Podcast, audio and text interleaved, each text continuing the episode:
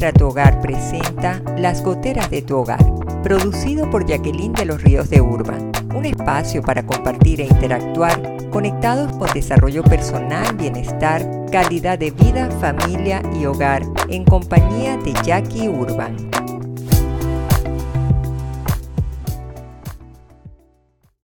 Hola, bienvenidos a las goteras de tu hogar. Soy Jackie Urban, como cada episodio contenta de compartir nuevamente con ustedes distintos temas que impactan en casa y que muchas veces se convierten en esos dolores de cabeza o esas gotitas que no nos dejan dormir porque es un goteo como cuando está en el techo una lluvia tic, tic, tic o cuando en el servicio sanitario algo se daña y decimos, ay, ya quiero descansar finalmente. Así que hoy vamos a estar compartiendo un tema que es importante más en estos tiempos. ¿Cuánto impacta en tu hogar vivir agobiado? Porque es una sensación tan desagradable para muchos, pero yo diría que son desafíos que nos va a tocar vivir en tiempos actuales, que nos va a tocar proponernos y comprometernos a superarlos y saber que son situaciones que se presentan, que escapan de nuestras manos y que si sabemos capitalizar esas experiencias, aunque las veamos en el momento difícil, podemos transformarlas en un aprendizaje de vida, una mayor conciencia, un rectificar para no cometer mismos errores. Y quizás nos toca entonces focalizarnos en esos aspectos donde verdaderamente están impactando nuestra salud física, emocional, en nuestra interacción con nuestro entorno familiar, que eso es lo que más debemos cuidar. Entonces, si yo les digo en este momento, traten de pensar en algo que a ustedes los está agobiando. Tómense unos segunditos mientras yo voy conversando, que es lo importante. A lo mejor puede ser algo relacionado en torno a tu personalidad, tu forma de ser, una persona más nerviosa que otra, más perfeccionista que otro, el cómo tú te sientes ahora mismo, algo que tú quisieras evitar o que quisieras resolver para no seguirte sintiendo agobiado. Entonces, ¿qué pueden ser agobios de una casa? Múltiples razones. Porque tenemos que empezar desde situación país, situación económica, situación laboral, situación crianza de niños, situación salud. No me canso de decirlo en todos los programas Nunca falta cosas por las cuales nos podamos preocupar. Pero lo que tenemos que tener claro es la sensación que produce de desasosiego o esa inquietud como si tuviéramos unas hormiguitas en el cuerpo que no las podemos detener y entonces allí es lo que se transforma en una dificultad para poder llevar una vida de sosiego. Y ahí es donde nosotros tenemos que ver en dónde está el mayor agobio para las personas que son responsables de casa. ¿Qué puede estar detonando una situación? Porque a mí me toca vivirlo, una infidelidad en el matrimonio genera mucho agobio, estrés, insomnio, una situación de pérdida de empleo de alguno de la pareja y ambos necesitan trabajar para poder cubrir la hipoteca, cubrir los gastos de escuela, etcétera también puede ser algo que te desvela, que te inquieta, pero donde verdaderamente pueda que veamos el problema, como si fuera un cuco. Yo creo que el sentirte agobiado o agobiada, abrumado, te tiene que llevar a que tú te detengas un momentito y aprendas a escuchar tu corazón. ¿Qué está diciendo tu yo? Ahí es importante que tú puedas ver eso porque muchas veces nos narramos una novela mental y estamos como quien mastica un chiclet, tiki, tiki, tiki, lo que yo llamo un radio mental encendido 24/7, sin cortes comerciales. Todo el tiempo está eso sonando en torno a tu problema, a la situación, a tus miedos, a tu decepción, a tu incertidumbre, a tantas cosas. Pero entonces tú quieres cambiar esa sensación de sentirte con ansiedad y agobio, pero no haces nada. ¿Por dónde debes comenzar? Hay que comenzar a evaluar lo que tú estás pensando.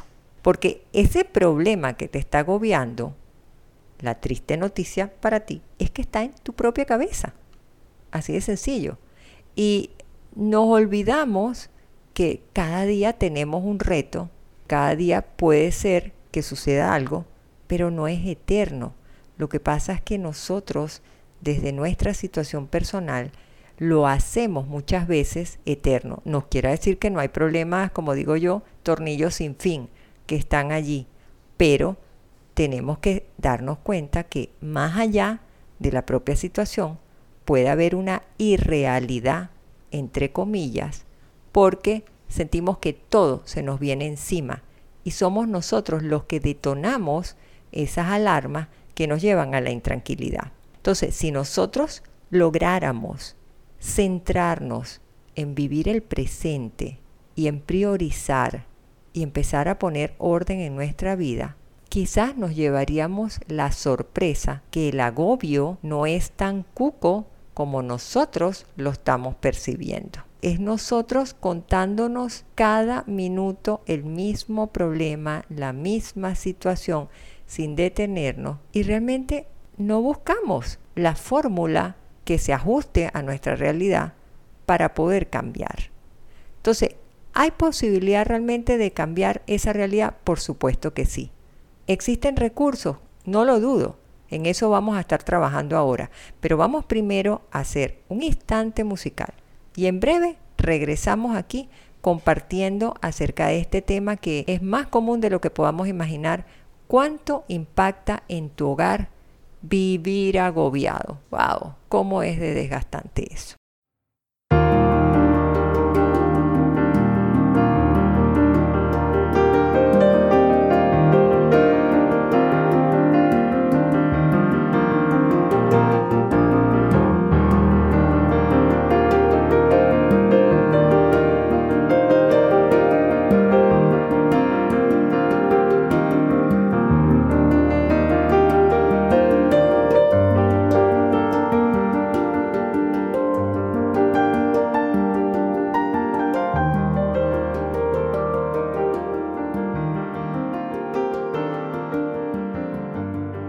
Si te gusta este episodio, recuerda darle like y compartirnos tus comentarios. Suscríbete para que no te pierdas ninguno y te lleguen los recorderis de cada estreno.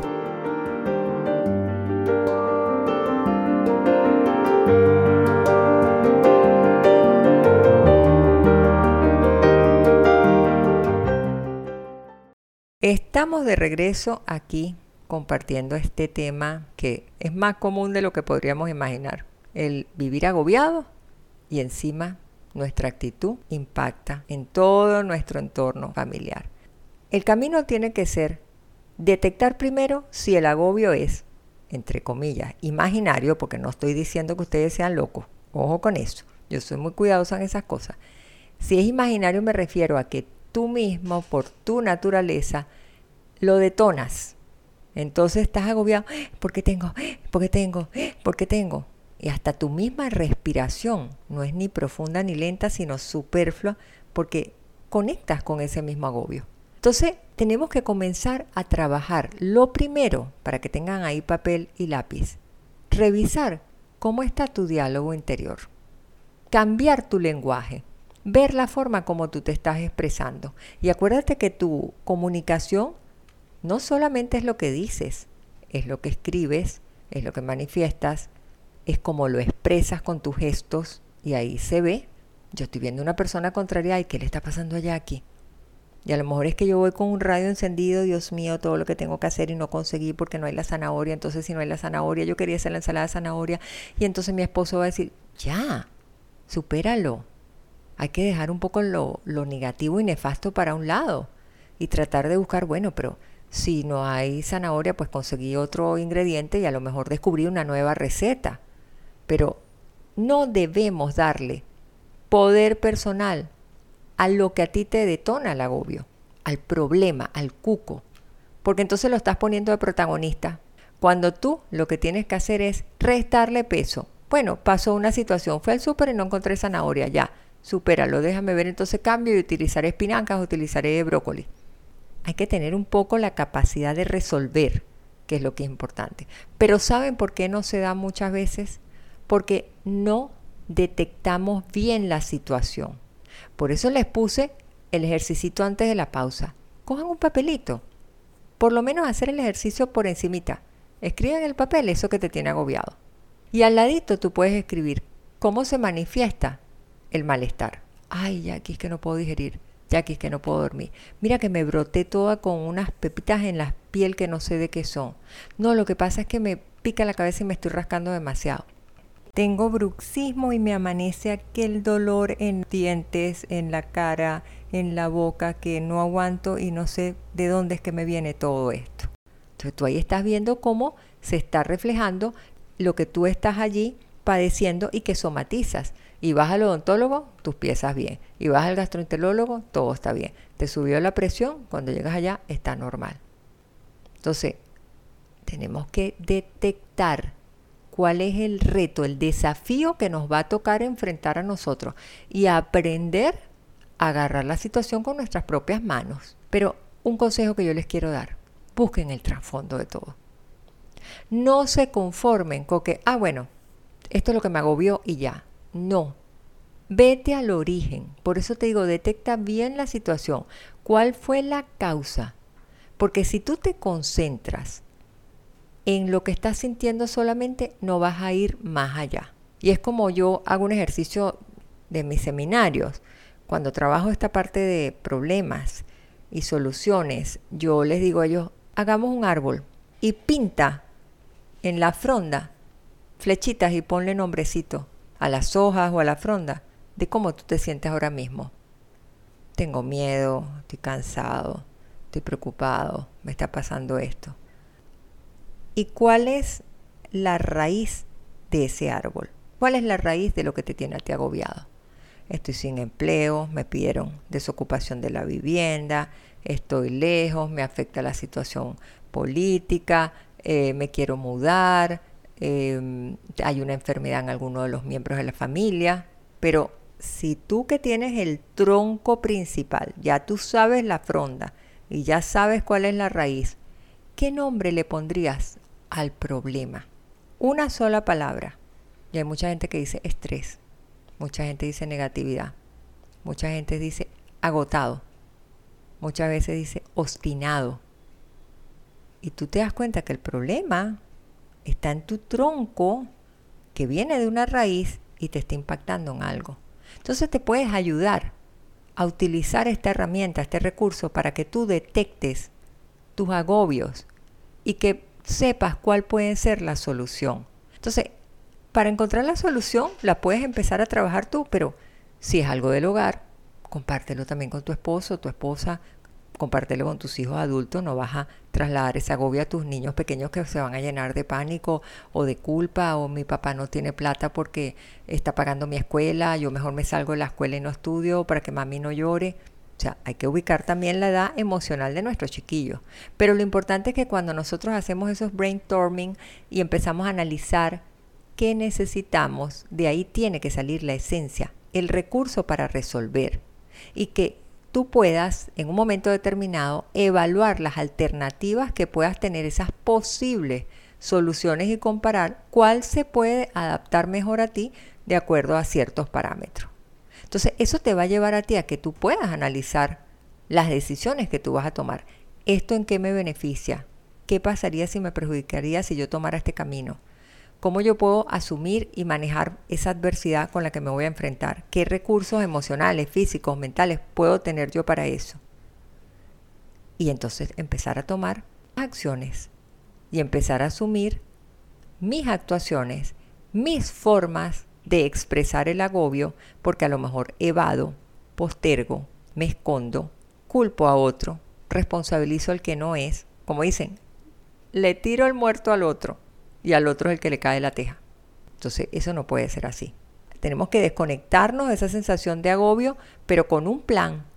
Y ese plan ponerle una fecha en el calendario. No es bueno, ah, yo voy a salir de estar este agobio, voy a estar relajada. No. O sea, tú tienes que atacar la situación.